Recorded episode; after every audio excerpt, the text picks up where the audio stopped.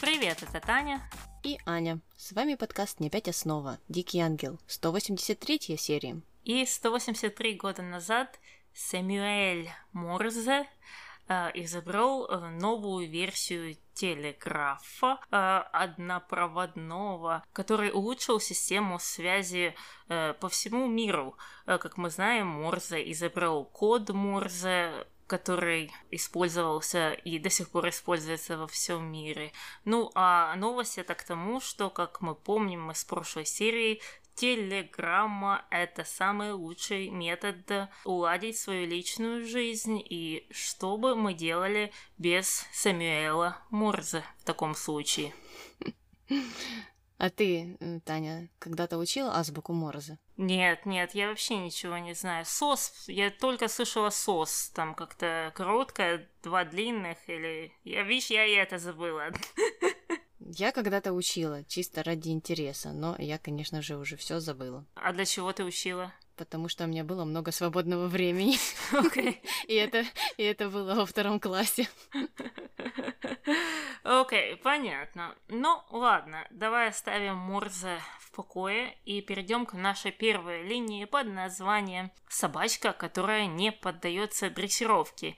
И линия у нас это какая-то очень странная, потому что что-то пошло не так в монтаже, и там сместились разные сцены, и мы начинаем совсем не с конца прошлой серии, а как будто что-то потом еще произошло, и вот эм, Иво вместе с Бобби, которого мы не видели уже серии 5, возвращается домой и жалуется на Мелагрос ему. И по этому диалогу выходит, что как будто бы это произошло сразу после той сцены на кухне, там, где она накричала и на Иву, и на Серхио. Но, как мы знаем, дальше были еще другие сцены.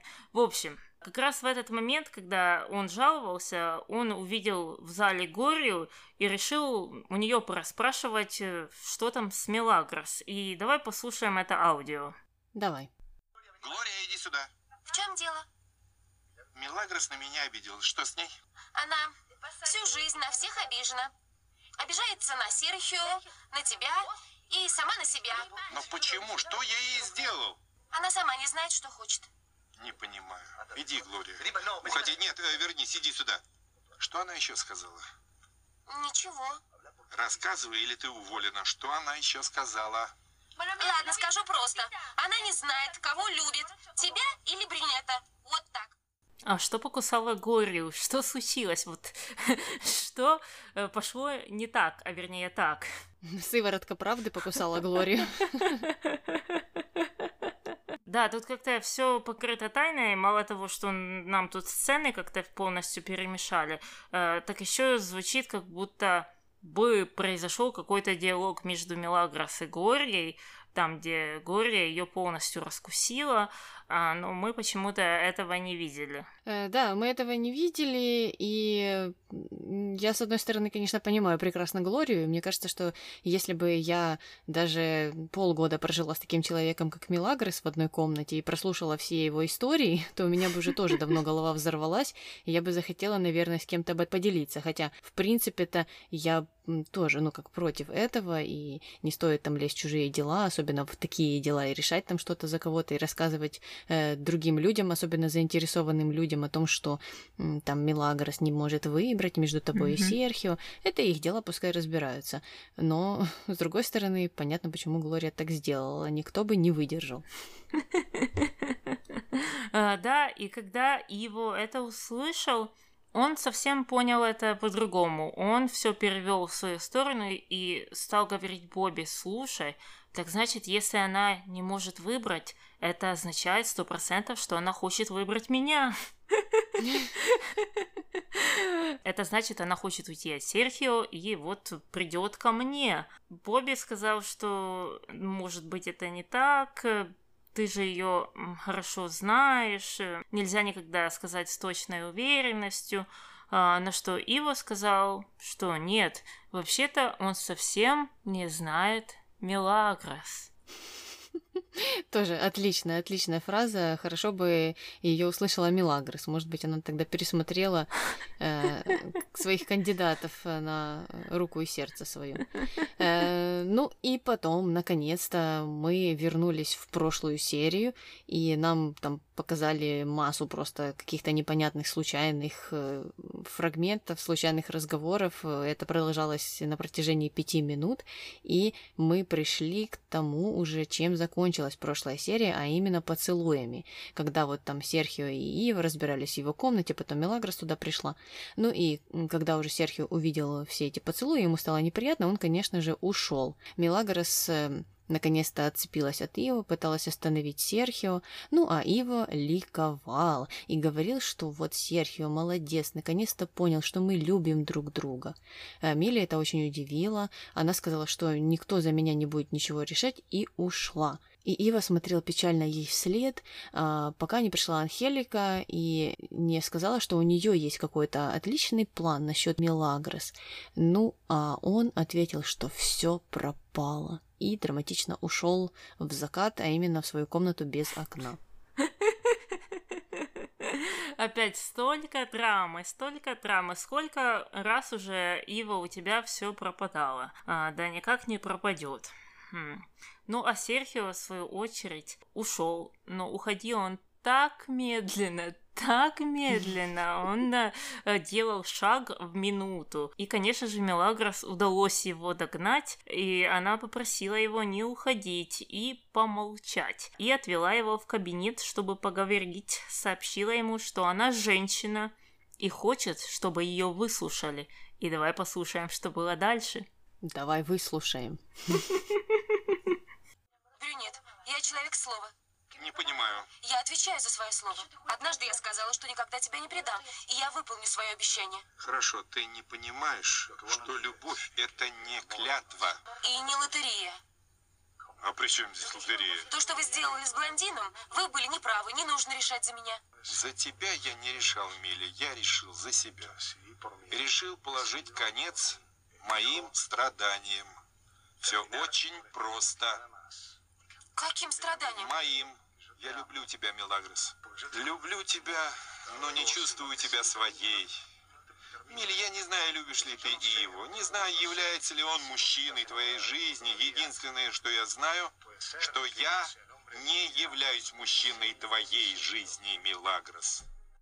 Ну, мне, в общем, понравилась эта речь Серхио. Мне понравилось, когда он сказал, что я, в принципе, решил за себя, я за тебя не решаю. И что меня повеселило и одновременно огорчило в этом всем, когда он сказал, что я хочу прекратить свои страдания, Мелагрос что? Что? Ты страдаешь? Что? Тебе что-то не нравится в этих отношениях? Действительно? А я думала, что у нас все окей. Да, это было так ужасно. Я тоже запомнила этот момент. Мелагрос или уже дошла до лицемерия уровня, не знаю, 800 тысяч, или просто нужно быть слепым, глухим человеком, чтобы это все не замечать. Да и даже, окей, если ты это все не замечаешь, но если тебе Серхио уже, э, не знаю, в какой, в третий раз говорит о том, что у него кончается терпение, он уже так не может, не отфутболивай меня, то, наверное, это какой-то довольно прозрачный намек на то, что его что-то не устраивает и что он страдает, возможно. Да, и это так э, странно звучит. Опять же, наверное, планеты крутятся все вокруг Милагрос. Вот вы все меня хотите что-то со мной сделать. Не берете в учет мои чувства, решаете за меня. Ну, такая, ты не берешь никогда в учет э, чувства других людей. И вот этот диалог этому является прекрасным подтверждением. Ну и, конечно же, использование э, фразы «мужчина моей жизни» или «мужчина твоей жизни» — это ужасно, потому что оно вроде бы нормальный диалог, нормальную речь сделала какой-то кастурбатой. Мог бы сказать там «любимый» или еще какое-то другое слово, но вот этот прямой перевод э, «и он» не является мужчиной твоей жизни, сразу тебя как-то э, опускает до уровня любовных романов. Я не знаю, где еще используется эта фраза. мыльных операх. Ну вот. Э, да, ну ладно, поехали дальше. И мы так э, быстро перескакиваем в комнату Анхелики, которая встретилась с Каталиной неожиданно. И сразу же разболтала ей о том, что Милагрос, оказывается, любит Иву, и их надо обязательно свести. Э, странный разговор с монахиней, mm которая, ну, в принципе, не должна, наверное, заниматься такими делами, а тем более не должна помогать кому-то сводить кого-то С человеком, у которого уже есть отношения. Э, Но Анхелике все по боку, и э, она продолжила. Сказала, что да, да, все это нужно сделать, и ты мне должна помочь. Каталина сказала, что ну слушайте, я вообще-то не разбираюсь в этом всем. А Анхелика ей ответила, что все женщины в этом разбираются. Но потом она подумала три секунды и решила сделать ситуацию еще хуже. И сказала, что «А, ну да, вы ж монахиня, наверное, не шарите». Каталина э, сидела и смотрела на Анхелику и, наверное, думала, боже, что я здесь делаю? Ну, а Анхелика продолжила и сказала, что нам обязательно нужно молиться, и обязательно нужно молиться святому Антонию. И я еще хотела посмотреть, а за что же он отвечает, за сводничество или за что, но забыла. Но Каталина сказала, что я Антонию не буду молиться, вы, если хотите, молитесь, а я помолюсь Богу, чтобы он помог Миле и чтобы она смогла все правильно сделать в этой ситуации. Мгм. Анхелика опять не слушала. Анхелика поезд, Анхелика идет по рельсам. И она в конце концов сказала, слушайте, ну раз вы уже к Богу пойдете, а не к Антонию, то тогда попросите у него, чтобы что-то сделал, потому что Ива сходит с ума, оказывается. И нужно обязательно их поженить. Это был очередной ужасный диалог, но мне понравилась здесь Каталина. Она правильно на это все отвечала, говорила, что она может и не может делать. И мне удивительно, почему она не добавила фразу по типу на все воля Божья, например. Ну, мне кажется, так бы можно было немного оттолкнуть вот этот напор Анхелики, чтобы она там немного опустилась и осознала, во-первых, с кем она говорит, с человеком, который относится к монастырю, к религии, и б, что она говорит очень странные вещи, даже несмотря на э, вопросы религии. Ну, Анхелика будто бы превратилась в какую-то пятиклассницу. Ой, Мгм. ой, а давай сведем Сережку с Наташкой, вот это классно будет. Ну, такие какие-то очень странные разговоры двух взрослых людей, один из которых в неадеквате явном. А, ну, мне вообще не понравился этот диалог. Ну, со стороны Анхельки, понятное дело. Мгм. Каталина там нормально на все реагировала. Анхелика опять, опять у нее случился какой-то спад. Э, ну, и позже она уже встретилась с Иво и спросила, что там с Мелагрос. Ива не хотел сначала отвечать, но потом все-таки сказал, что она, оказывается, выбрала Серхио. И Анхелику это очень опечалило, но ненадолго. Она пошла дальше и вызвала Серхио уже в особняк. Боже, бедный Серхио, он уже там со всеми распрощался, его не хотят, вот не хочет это болото отпускать его. Серхио пришел, и Анхелика сразу же пошла в атаку, сказала, что хочет поговорить о Милагрос. Э, Серхио отказался, ответил, что он пришел как адвокат и будет э, общаться только о делах. Но опять же, опять же, кто же остановит поезд по имени Анхелика? Она здесь уже сказала Серхио, чтобы тот забрал Милагрос из особняка. Ам, это, э, это, это, это что? Это проявление чего? Это какая-то очень-очень большая качель, которая сделала солнышко. Не знаю, и мне кажется, это солнышко она сделала 30 раз. Потом у Анхелики закружилась голова, и она пошла делать вот эти все глупости. Но весь этот разговор подслушал Берни. И Берни, конечно же, пошел рассказывать обо всем Милагрос. Милагрос ничего не поняла, э, но перехватила Серхио на выходе и стала допрашивать, почему это Анхелика хочет уже ее выгнать. И, конечно же, нам ничего не показали. Не показали этот разговор, что, в принципе, может э, стать немного ключевым таким моментом, поэтому запомним здесь вот, вот это вот. Ну, а после этого разговора Милагрос пошла уже к Анхелике, сказала, что Серхио ей все рассказал. Ну, я думала, что Бернардо ей все рассказал.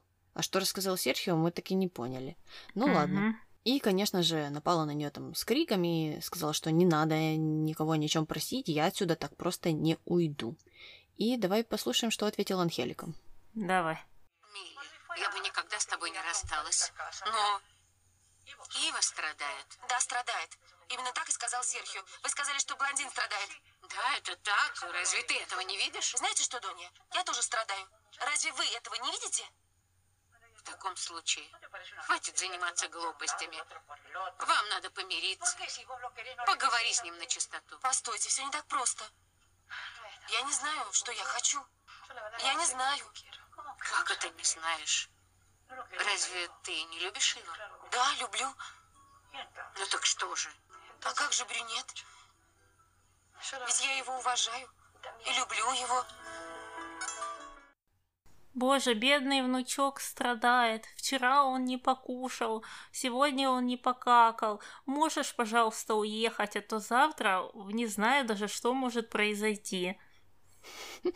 Не выйдет на работу? Ха-ха-ха. Ну и смешной момент, что она сказала, ну, Мелагрос, может, э, не нужно уже заниматься глупостями? Да, Анхелика, иди и скажи это отражению в зеркале. Да, ну и Мелагрос, конечно же, здесь уже наконец-то призналась в чем-то непонятно в чем. Э, одного она любит, другого она уважает. Пятиминутная пауза и тоже любит. Окей, Мелагрос. Мгм, Страдания сама себе придумала ты, мне кажется, и никто другой. Поэтому, ну, здесь и выпутываться только тебе из этого. Мгм. Ну ладно, давай тогда оставим эту ужасную линию и перейдем на вторую, которая называется «Ядовитое варенье будет к чаю в воскресенье». И началось все с чая и варенья. Рокки решил продегустировать это варенье, которое, мы помним, э, сварила Каталина, э, но чуть там не задохнулся, не поперхнулся, непонятно, что с ним случилось. Он сказал, что это отрава, и эту вещь нельзя просто никому пробовать. Э, Ну и Мелагрос э, пришла на кухню и решила тоже пообщаться на эту тему с Сокора, сказала, что да, да, нельзя вообще никому это давать пробовать, и я не могу это продавать. Но в то же время я и признаться не могу. Окей. Ну, м- маленький пример э, истории о таких хороших в кавычках друзьях это то, когда, например, ты сидишь со своим другом или подругой, и этот человек готовится к какой-то важной речи, а у него листок шпината застрял в зубах. И ты ему об этом не говоришь. Или он готовится к какой-то важной речи, а у него дырка сзади на штанах. И ты тоже об этом не говоришь, потому что ты не можешь просто об этом сказать. Ну как же, это же мой друг, как же я это вот, это вот скажу все. И у меня э, точно такая же идея была. Я думала вместо листа шпината о козявке в носу, например. Вот будешь целый день ходить с соплей в носу, а тебе никто и не скажет. Тебя будут уже смеяться с себя, фотографировать, а друг будет молчать до последнего. Потому что, Таня, он такой верный, такой верный, такой заботливый. Ну и как раз после вот этого признания пришла Каталина, сказала, что она уже готова ехать и продавать варенье. И они обязательно заработают кучу денег для бедных детей.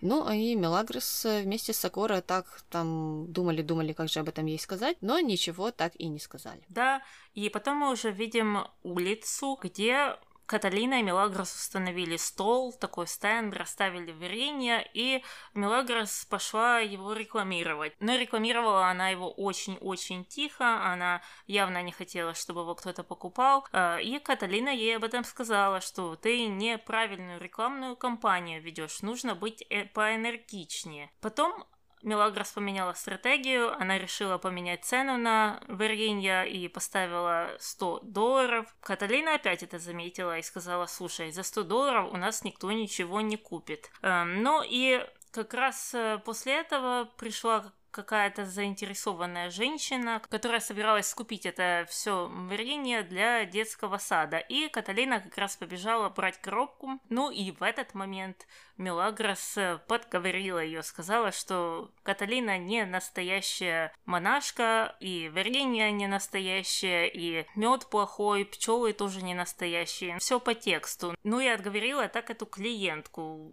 Каталина была недовольна, когда вернулась, но все же. Ну и под конец э, вокруг этого стола э, собралась целая толпа людей, и я так и не понимаю, откуда они там взялись и на что они пришли там посмотреть. Ну, наверное, их заинтересовало все-таки это варенье. Э, но Мелагрос в этот момент решила все разбить. И, наконец-то, решила рассказать Каталине о том, что, оказывается, варенье ужасное. Но Каталина очень обиделась. И позже она привела Падре в особняк почему-то, чтобы тот решил этот спор и попробовал варенье. Падре сказал, что он уже пробовал, и это жуткая гадость, и монастырь могли бы даже привлечь к суду за такое варенье. И если Каталина хочет экспериментировать, то в следующий раз она должна этими экспериментами, э, вернее, их результатами делиться с Падре. Э, ну, а Каталина обиделась и сказала, что ее труд никто не ценит. Я здесь немного не понимаю эту ситуацию, потому что опять все перевернули так, вроде бы Каталина во всем виновата, и она такая ужасная, и дальше своего носа не видит. Но мне кажется, они могли бы просто дать ей попробовать это варенье. Или, может быть, оно и вправду было нормальным. Но, опять же, есть же вот этот лимонный курд. И он достаточно кислый, и не все его любят. Но Таня, например, его обожает. А, это правда, да, и варенье делают из чего угодно. У меня под домом есть магазин, там делают варенье из помидоров. Неожиданный вариант, но кто-то его покупает и кто-то его ест. И, в общем-то, я не понимаю, почему в тот момент именно Мелагрос решила ей признаться после того, как она разбила его при этой толпе людей. Ну, а если в следующий раз э, Каталина сделает какое-то прекрасное варенье, придет туда продавать, никто его не купит уже. Хотя Мелагрос как раз в тот момент сказал, ой, меня ж тут все знают, и я не могу тут всякую туфту впиливать всем. Поэтому я вам сейчас все расскажу. Ну так а, Каталина, может быть, не хотела, чтобы все знали, что там была какая-то туфта. И, конечно же, туфту Мелагрос впихивает постоянно. Мы помним там приемнички всякие и прочие вещи, так что не надо, не надо. Да, да. Ну, в общем, был какой-то странный ход, и мне кажется, опять здесь перевернули все с ног на голову, и не те люди оказались э, злодеями или дураками в этой ситуации. Ну, ладно, переходим тогда на нашу третью линию, которая называется Best Day of My Life.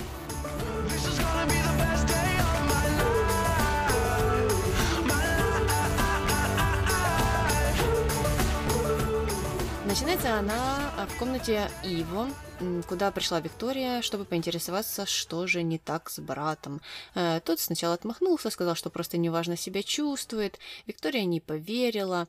На что Ива ответила ей, чтобы та думала о своей свадьбе. Э, Виктория сказала, что она переживает э, о том, что все так секретно, и ей очень страшно, что э, родители узнают, но в то же время она уверена, что Рокки — это мужчина ее жизни. И его это очень обрадовало, наверное, эта фраза. И он сказал, что она может на него рассчитывать, на его поддержку, что он все это одобряет, и что он очень рад за нее. И, конечно же, конечно же, ему нужно было поделиться своим опытом, так сказать. Ну, а именно перетянуть покрывало на себя и рассказать о тайном венчании. Ну и рассказать о том, как Луиса все испортила. И здесь э, Виктория задала очень странный вопрос. Она поинтересовалась, как, как мама могла все испортить? Она же любит Андрея. Виктория, ты где была на протяжении, не знаю, 120 серий? Да, причем что Андрея это была, по-моему, первая девушка, правильно, в этом сериале его. Там уже столько прошло, и человек уже женился один раз, а она все Андрея вспоминает. Вот и запала ей в душу именно эта невеста. Э, ну и Ива сказала, что нет, нет, это не Андрея, это Милагрос была. Ну, а позже э, Рокки уже пришел к Иво в комнату, и Ива готовила его к церемонии. Э, Рокки надел синий костюм, и, судя по всему, это все-таки и был костюм Ива, потому что рукава были длинными, а, и что-то он как-то не так вроде бы сидел. Я, честно говоря, не присматривалась, нужно будет пересмотреть или mm. уже господину Луку передать эти все полномочия. Мне показалось, что рукава более нормальной длины, но штаны короткие. Так что вряд ли это костюм Иво, потому что Иво выше, чем Рокки. Так что что-то, мне кажется, они там наврали чуть-чуть. Или Ива это человек с очень длинным торсом и очень короткими ногами. Вполне может быть. Ну и как раз в этот момент э, в комнату зашел Бобби, не понял, куда это они все такие нарядные собираются, э, спросил, что, что это э, вечеринка намечается.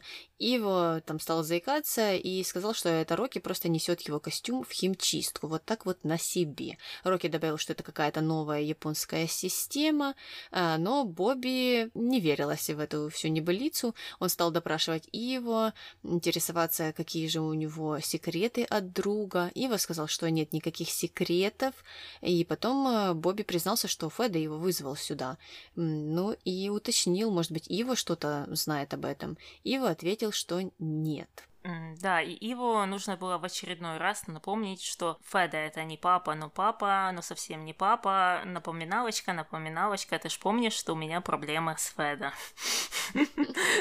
Хотя история была совсем не про это. А, ну, а дальше мы уже передвигаемся в комнату служанок, где Виктория готовится, что-то там красится, и Прибежала Мелагра, сказала, что все готово, платье положили в багажник, а вы прекрасно выглядите. Они там обменялись любезностями. Мелагра сказала, что переоденемся уже все в монастыре, эм, сказала, что Виктория и Рокки заслуживают друг друга, и, в общем, всем поможет в этом всем Бог. Ну а Глория и Лина, в свою очередь, разговаривают на кухне. Э, Лина что-то подозревает, ей кажется, что Мелагрос что-то скрывает, но ничего не рассказывает. И давай послушаем, а, что сказала Глория. Давай. Что случилось? Хочешь знать, что случилось? Да, об этом я и спрашиваю. Ладно. Я не хочу быть сплетницей, но меня заставляют. Представляешь, Милли с Викторией закрылись в нашей комнате. Они еще там. Ну и что? Пусть поговорят. Ты выводит меня из себя. О чем им говорить? Сеньорита Виктория такая неприятная, такая... Она ее сестра. Ее сестра? То есть... Она сестра блондина. Может быть, Милли хочет попросить, чтобы она с ним поговорила? Да, конечно. А я уже и забыла, что а, Лина об этом не знает. Я все время забываю, что все всегда скрывают от Лины. Mm, да, Лина не заслужила э, звание подруги номер один. Э, ну и да, она продолжила злиться на Викторию, она понимала, но вроде бы и не понимала, почему эта Миля вдруг ничего не рассказывает. Ну, а Глория сказала, что она когда-то им все же расскажет. Ну, в принципе, практика это э, подтверждает. Э, ну, а Виктория и Рокки э, в этот момент общались в коридоре, они оба были как во сне, и оба говорили друг другу, что они прекрасны. Но в этот момент эту всю идиллию перебили Ива и Бобби. Опять же, Бобби, который что-то подозревает до сих пор. Э, и он даже сказал всем, что он не дурак, что они что-то скрывают э, от него, но они как-то его там отправили куда-то, и тот ушел. Э, и как раз когда Бобби уходил, появилась Мелагрос, и они все вместе решили вылезти в окно. Окей. Ну, непонятно, почему все не могли просто выйти по очереди из дому нормально. Тем более, мне кажется, там же в доме миллион выходов. Там один, мне кажется, через э, гимнастический зал, один через кухню и один прямой, ну, обычный выход в зале. А. Но нет, нужно было сделать это все намного интереснее. А мне интересно, они лезли в то окно, в которое Нестор лез когда-то, только в другую сторону? Да, да. Но, кстати, знаешь что, я вот думаю, у них же там нет деревьев, есть какие-то кусты, которые за окном, например, в комнате Анхелики видно, там у нее стена из кустов, отличный вид. А если так посмотреть, то там торчит только одна пальма, когда показывают сад, и все. Ну, может быть, там розы какие-то уже мега большие, и они по розе спустились. Или по калам, по калам. Они длиннее. Возможно. Э, ну, или кто-то приземлился и все вытоптал. Так что узнаем, если Луиса устроит э, истерику. Ну а Бобби ушел, э, чтобы встретиться с Феде, который э, подозревал, что что-то не так. Как-то ему, в общем, странной казалась атмосфера в доме, и он решил поинтересоваться у Бобби, знает ли он что-то об этом. Давай послушаем. Давай. Ты не заметил ничего необычного, странного? Ничего? Какой же я идиот! Они собираются пожениться! Бобби, да? Я спрашиваю, не заметил ли ты чего-нибудь необычное? Нет ничего необычного, сеньор. А мне казалось, что до Бобби уже дошло ранее, он просто прикидывался. Но, по крайней мере, в этот же день, когда он там увидел в коридоре эти все мутки, когда увидел тот подстреленный костюм э, Рокки тоже. А тут его просто осенило во время разговора с Феде.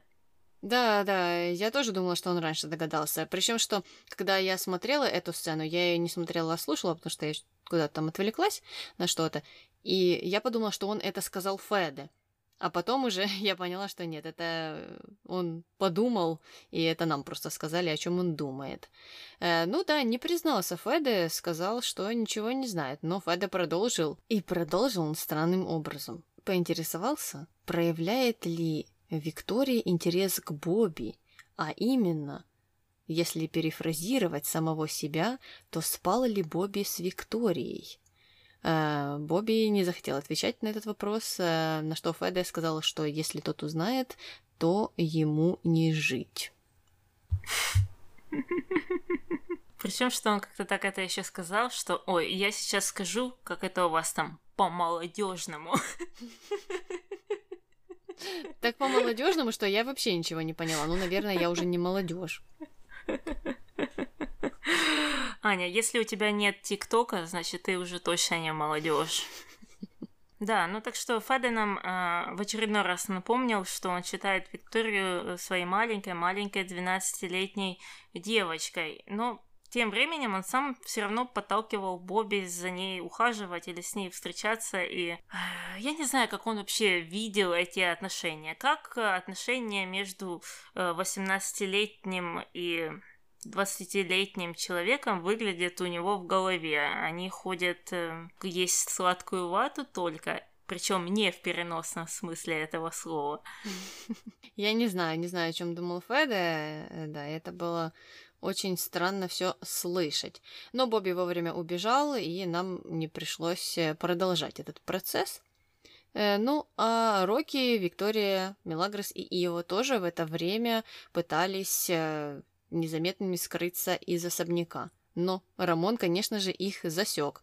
Говорю же тебе, они приземлились на розы.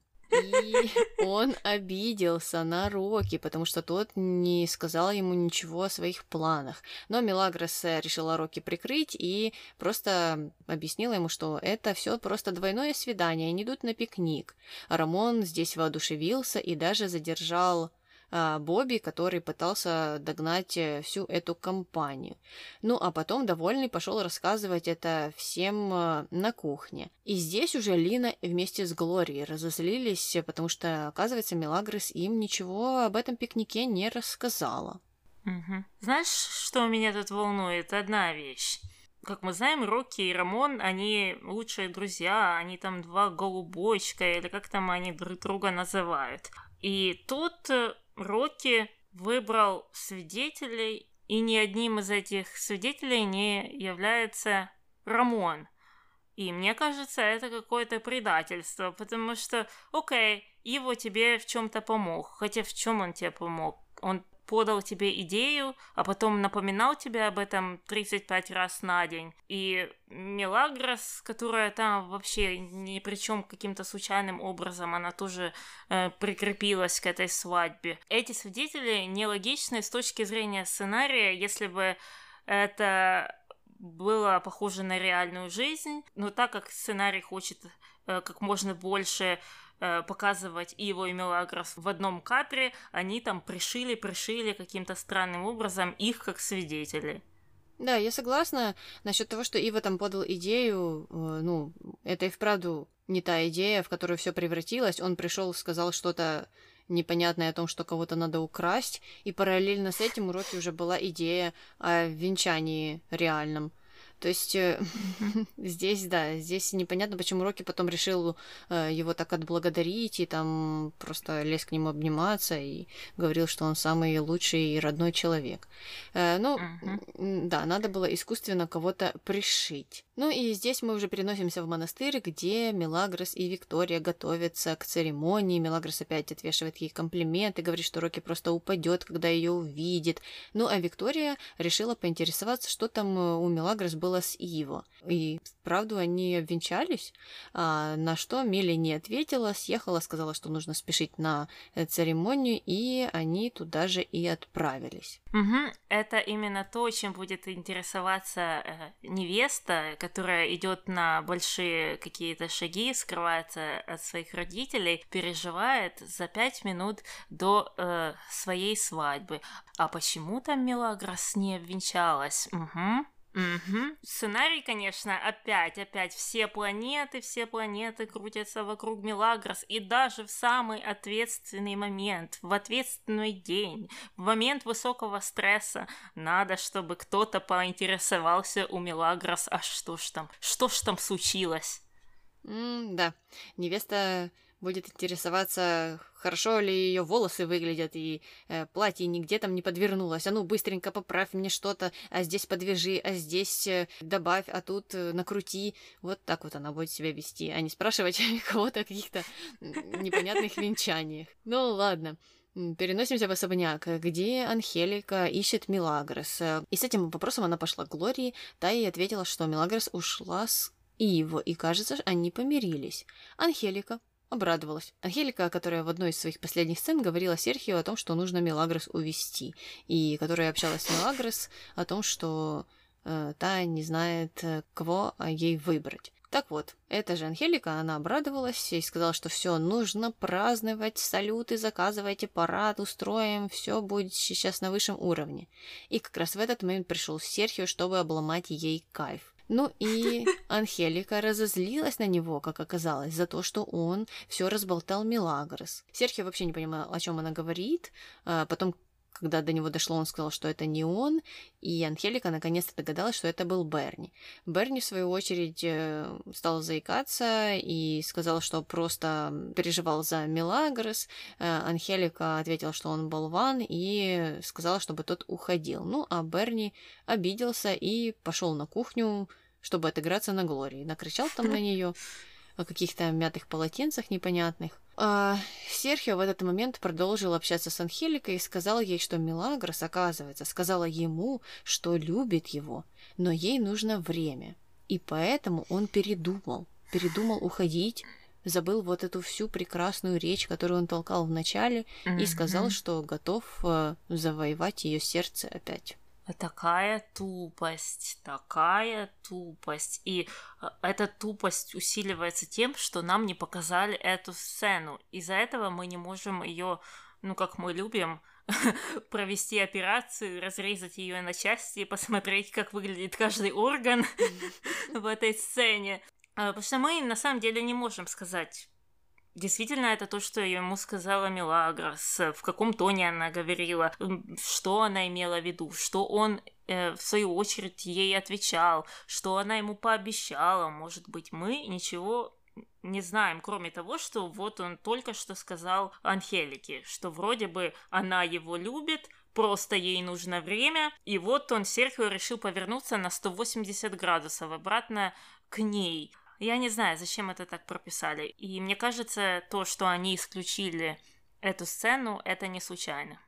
Наверное, потому что это было бы странно, ведь какая новая информация могла бы появиться после того разговора, где он просил его не футболить? Там же то же самое было. Он пришел к ней, э, чтобы попросить э, ее решить здесь и сейчас, чтобы сказать, что он уже не может терпеть. А здесь получается он пересказывает этот их непонятный невидимый разговор и говорит о том, что она опять попросила время, и он здесь уже согласился. То есть, э, или она должна ему была что-то такое сказать конкретное, что заставило его передумать, или, угу. ну, это какие-то уже фантазии.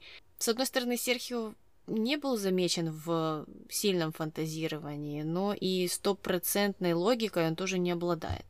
Да, и мне кажется, когда ты очень надеешься, ты можешь что-то допридумать. Вот в чем еще проблема. А Мелагрос э, известна тем, что она очень любит давать ложные надежды. Ну ладно, возвращаемся к Анхелике, э, которая после этого диалога с Серхио пошла на кухню и решила порасспрашивать Горию о этом пикнике и уверена ли она в том, что она сказала, что Мелагрос пошла там вместе с Иво. Э, Гория сказала, да, да, уверена, так и произошло. И это очень удивило Анхелику. Она сказала, что эта вся ситуация напоминает ей Донью Флор и ее двух мужей. А ты знаешь, а... что это за фильм? Нет, нет, не знаю, что это. я не смотрела, но я о нем почитала, э, и он кажется очень смешным. По-моему, это бразильский фильм, и он о женщине, которая была замужем Э, за э, человеком, который любил ходить налево. Но в то же время он был очень страстным любовником. И как там написано, я не знаю, это уже фантазия автора или это и вправду сюжет был такой странный, мягко сказать. Э, значит, он был страстным любовником и помог этой женщине стать э, женщиной. В общем, да, самоутвердиться. Ну ладно, если у Донни Флоры такие цели, то отлично. Но потом этот муж умер, и она вышла замуж за другого человека, который был прекрасным. Он ее и уважал, и налево не ходил, и такой честный весь, но в постели вообще никак. И потом какой-то прекрасный момент Донье Флор явился этот мертвый муж, весь голый, что примечательно. Угу. И стал к ней приставать. Ну а она, в свою очередь, не хотела, не хотела никак отвечать взаимностью, но тот же сказал, да ты посмотри на своего мужа, а ну покажите, что вы там умеете. Понаблюдал за их постельной сценой, посмеялся.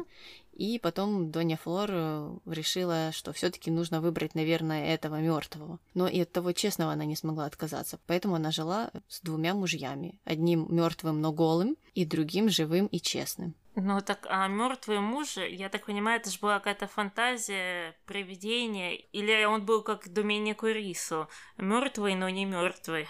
Мне кажется, что он был мертвый, но угу. она его видела. И я не знаю, видел ли его кто-то еще, я не уверена. Потому что там были такие моменты, где кажется, что вроде бы когда, но с другой стороны, там были моменты, когда она лежит в постели с двумя мужьями, ну так, это как-то странно уже, как первый муж этого не заметил. Ну, вернее, не первый, а живой.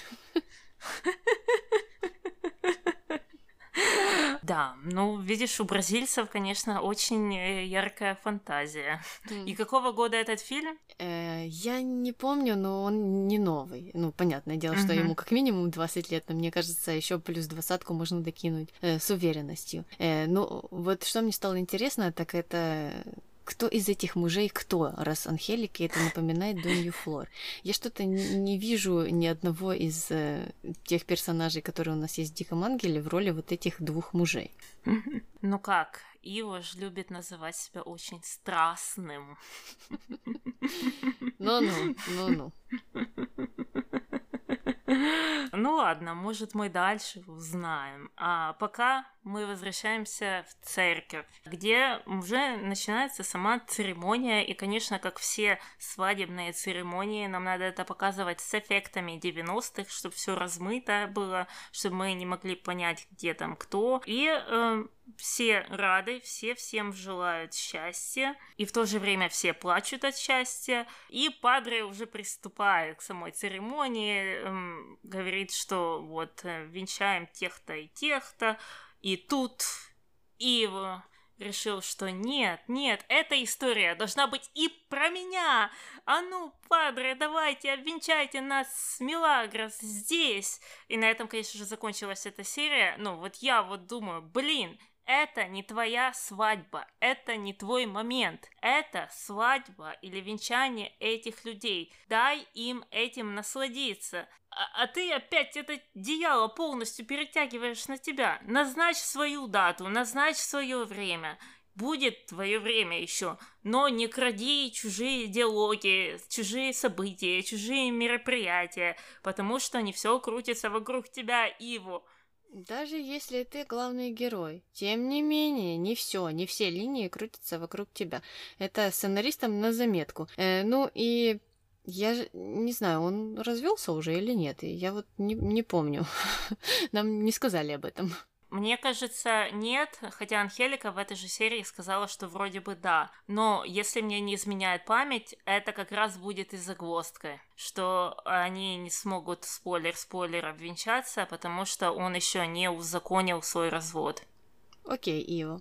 Окей. Ну, Таня, это же, наверное, так романтично. И вот такие порывы, они же именно то, что делает Ива таким притягательным. Да, да, это я правильно говорю все.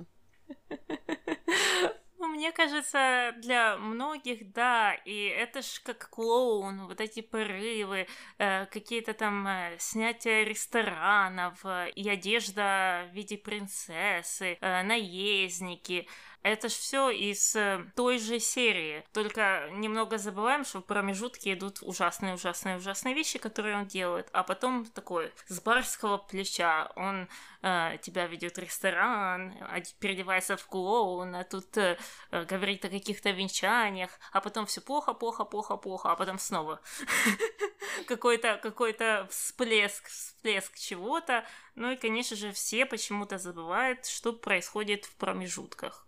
Да, да. Это у моей знакомой был один такой Ива, который дарил букеты и цветы, и приходил на работу, и там были трели такие о любви, и весь процесс останавливался, и э, птицы пели. А потом она узнала, что он женат, и он хотел отдариться духами. В общем, никого не напоминает вот вам Ива в реальной жизни.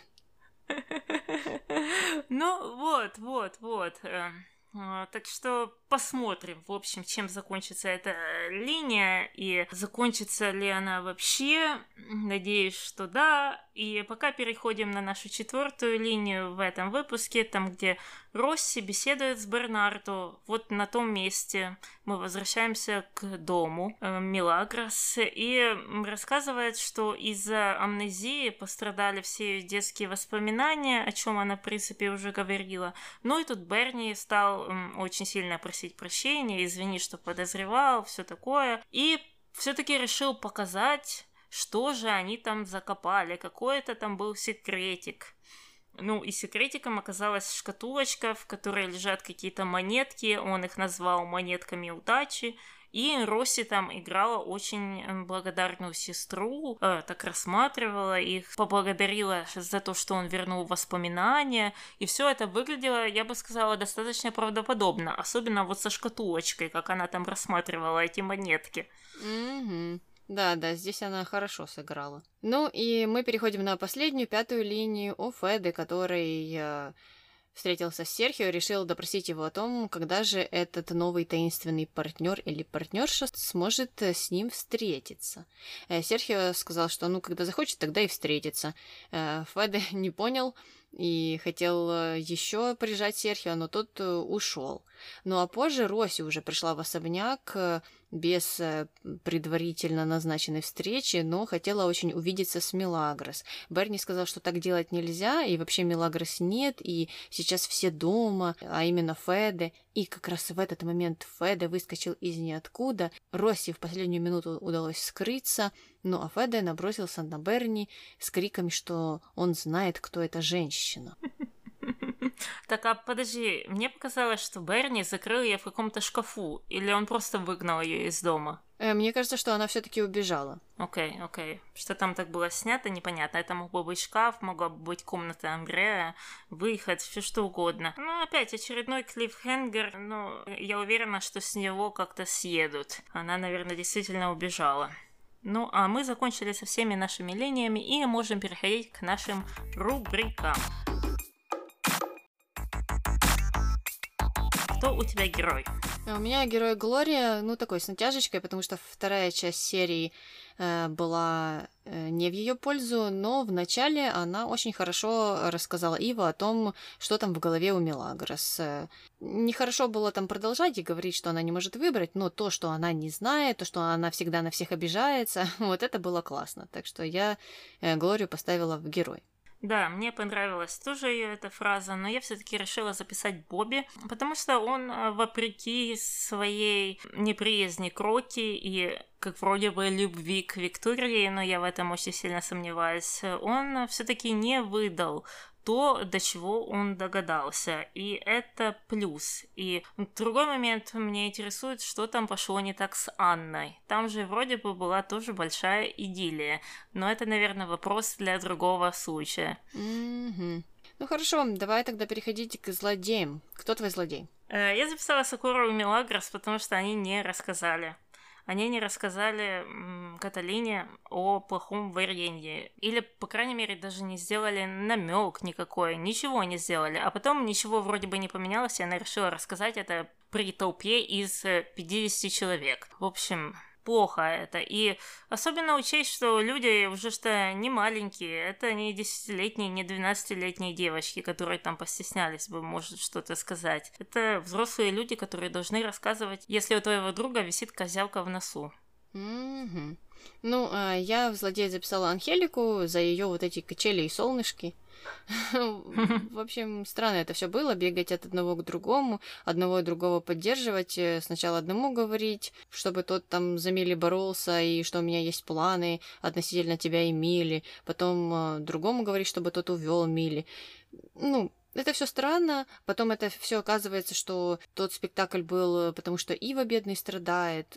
Ну, опять же, не лезь, не лезь, дай людям самим разобраться. Вот эта помощь гуманитарная, она ни к чему хорошему никогда не приводит. А, я поддерживаю, а кого ты записала в дураки? А я твоих злодеев записала себе в дураки. Мелагрос и Сокора у меня. Э, дураки по тем же причинам, э, ну, дурацкие поступки, да, они и злодейские, можно сказать, но и дурацкие в то же время, потому что нельзя так поступать. Понятно. Uh, у меня дурак один всего лишь, это Серхио, и с одной стороны, конечно, его очень жалко, но с другой стороны, он опять купился на ложные надежды, которые ему дает Мелагрос. Тут мало что можно сказать, потому что мы не слышали их диалога. Мы точно не знаем, что там было сказано, но даже не зная всего, он так хорошо был настроен уйти в этой прошлой серии. И тут под конец так скатился. И не знаю, что там можно было пообещать. Может, она ему дала какую-то дату, что вот через две недели точно тебе скажу. Но это единственное оправдание, которое я могу дать ему. Да, я согласна. Только конкретная дата и расписка, которая с печатью нотариуса, конечно же. А, да, ну и все. Закончили с номинациями, переходим к мистеру Морковке. Что у нас сегодня? Скучно ему было, кроме той сцены, где Феде спрашивал Бобби о том, спит ли он с Викторией. Так что две морковочки. Понятно. Тогда переходим к нашим комментариям. Начинаем сегодня мы э, с подрубрики «Милагрос антигерой». Вот это правда, молодец, Глория. Милли сама не знает, чего хочет. Такое впечатление, что у нее в сердце не осталось ни капельки любви, один только гонор и агрессивность. Унижает обоих хлопцев, дерзит всем подряд, включая бабушку, выше всякой меры. Это уже перебор. Прям бесит Милли. Говорит, не предам Серхио, а сама постоянно при нем лобызается с Иво. Аж противно. Печально, что история с Пабло ничему не научила Милли. И Пабло она мучила, мол, люблю его, но с удовольствием целовалась Ива. И сейчас снова та же история. Милли, правда, себя отвратительно ведет, мучает двоих парней, но оскорбляется, когда за нее пытаются решить, чтобы это наконец-то закончилось. Бедный брюнет, как же эта стерва издевается над ним. Врет ему, что любит, за нос водит. Не лучше, чем Ива с ней когда-то обходился. Милли уже раздражает. Она просто эгоистка, собака на сене. Ей нравится, когда все за ней бегают и страдают. Ну, и, конечно же, не обошлось без нашего идеального мужчины, который всегда приходит и отвечает всем аргументированно, четко и строго по сюжетным линиям той или иной серии. Все критиканы Мили состоят в клубе несчастных и глупых женщин. Оттого они такие злобные и завистливые.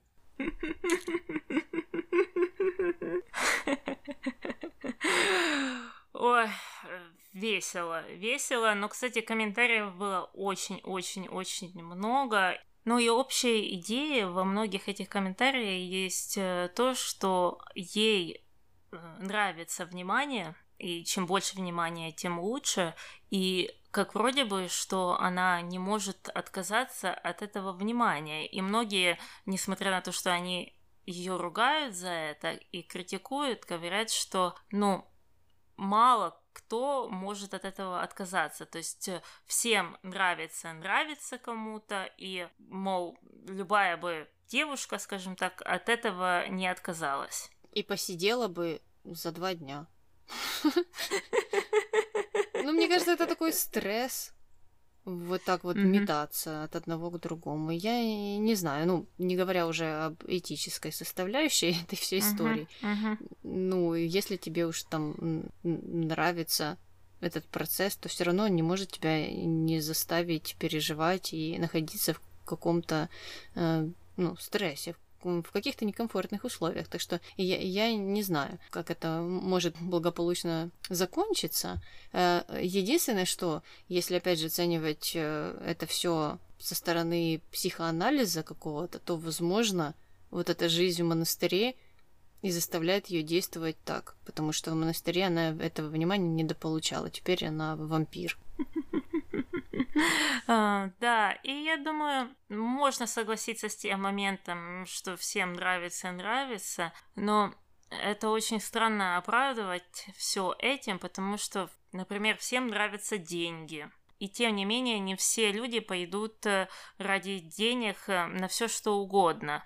То есть действительно есть какой-то морально-этический компас, он, если настроен хорошо, то есть какая-то грань. И то же самое с а, вот этими любовными отношениями. Да, внимание это прекрасно, но тем не менее, если компас настроен, у тебя есть какая-то птичка, которая что-то скажет тебе в голове, что так неправильно, нужно сообщить этому человеку, что будущего нет, ничего не произойдет, чтобы человек не мучился.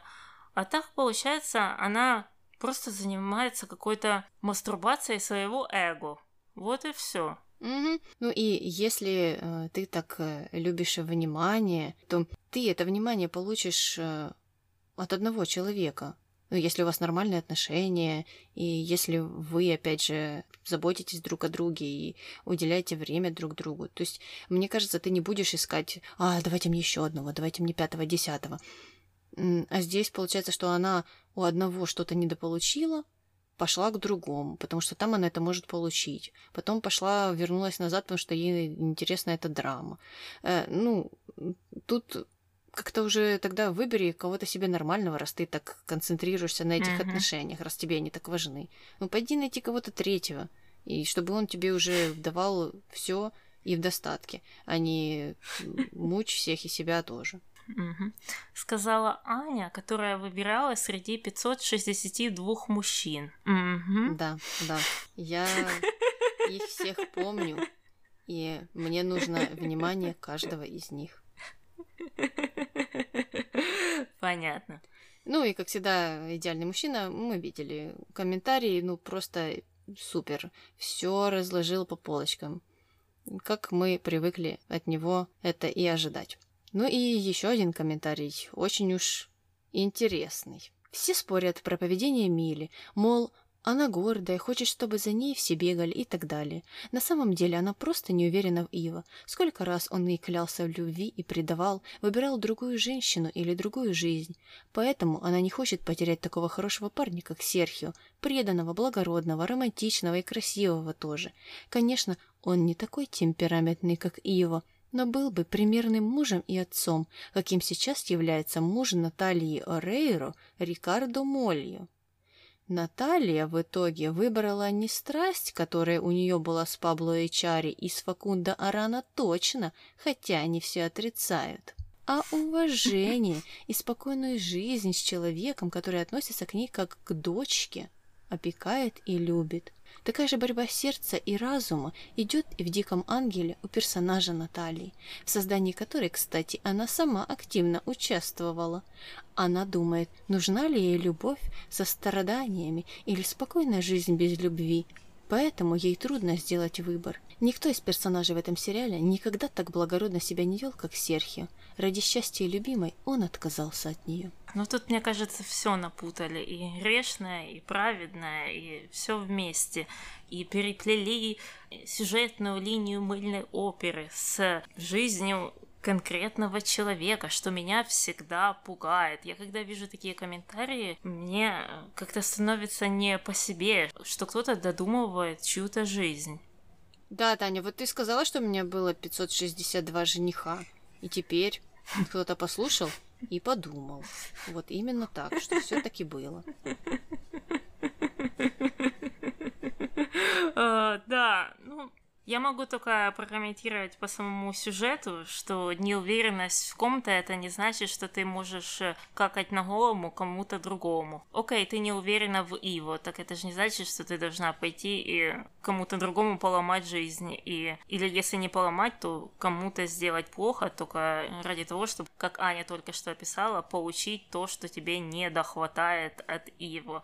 Это тоже неправильно. Тут э, морально-этически политический компас э, показывает немного не в ту сторону, и он недонастроен. Ну, здесь, опять же, э, какие-то вещи воспринимаются, как мне кажется, не такими, как они должны, если мы уж переносим это в реальную жизнь, как сделал это комментатор. Вот Серхио не такой темпераментный, но он благородный и преданный. Но, во-первых, ему этот темперамент закрывают постоянно. Когда он проявляет этот темперамент, ему говорят, иди, сходи, холодный душ прими. Вот что ему отвечает. А, ну, а темпераментность Иво и вот эта вот э, романтичная темпераментность, она же позитивная, то есть это не, не негативная, а позитивная темпераментность, э, я так понимаю. Она в чем проявляется? В том, что он хватает Милагрос в коридоре и, не спрашивая, целует или, э, ну, в этих всех вещах, или в том, что ему она надоедает через три дня, и он идет к другой девушке. В этом его темпераментность. Э, то есть здесь, опять же, какая-то романтизация идет негативного персонажа, как по мне.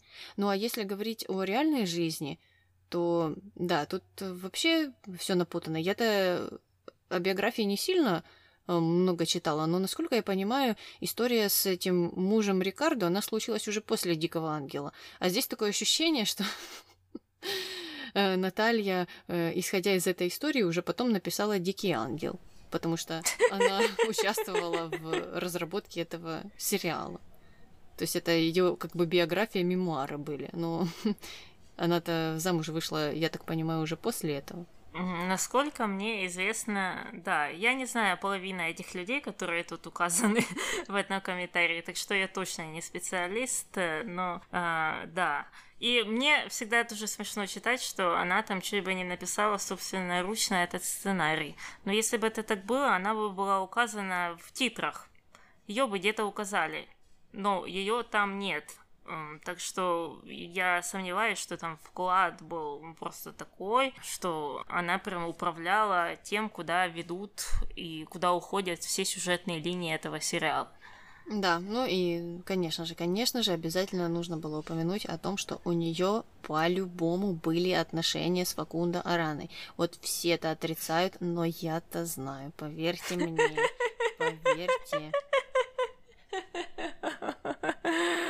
О, меня это тоже всегда веселит, оно часто везде всплывает. И это явно указывает на то, что у комментатор проецирует свое желание получить какую-то романтику в жизни на каких-то неизвестных персонажей в сериале или каких-то актеров, которые вместе снимались.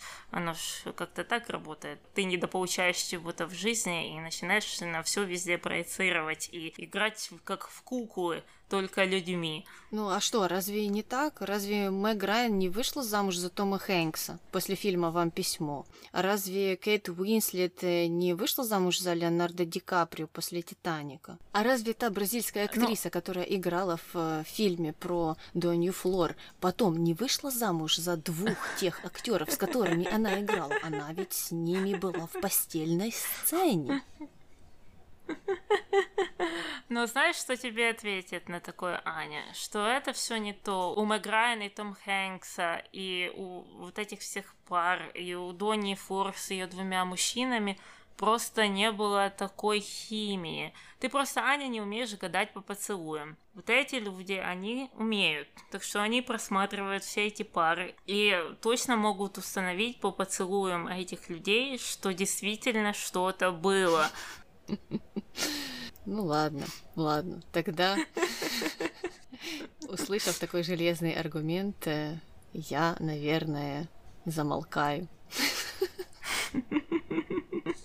Они просто переняли этот навык у Иво. Он всегда что же хвастается всем, что может, может по поцелуям понять все. И отношение к нему, и куда двигаются их отношения, и все, что хочешь. Ну и точно так же люди могут э, э, все узнать про отношения актеров э, из любого сериала, судя по поцелуям. Все. Ну, в точности до сколько раз они спали, например, с друг другом.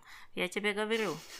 Это очень полезный навык. Но, к сожалению, у нас этот навык не коснулся, так что будем, наверное, заканчивать этот выпуск и прощаться. С вами была гадалка Таня. И молчунья Аня. До новых встреч. Пока. Не-не, я, я хотела поддакивать, да. Э, да, да. И он э, не понимал, что же все такое какое-то секретненькое, все какие-то такие странненькие. И секретненькое, странненькое. Нет, нет. И продолжил он как-то странненько. Да боже, ну что такое? Окей, Аня. Боже, как же его звать? Падре, господи. Я забыла. Я забыла Падре? О.